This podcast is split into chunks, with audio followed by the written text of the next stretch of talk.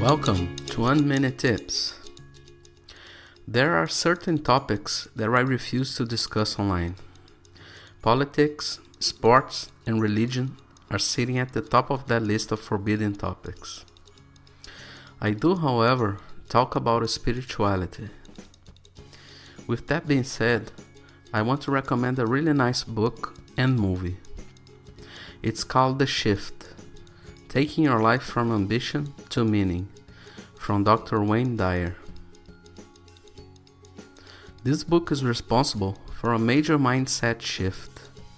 I can honestly say it has changed my life. The movie is also great, but I recommend you to read the book first. If you are open minded, do yourself a favor and grab a copy of the book and the movie. It really doesn't matter what your religious beliefs are. I would love to hear your thoughts on the book or movie. Let me know if you read it. I'm Rod Gomes, and I'll come back with another one minute tip soon. Take care, stay active, and stay positive.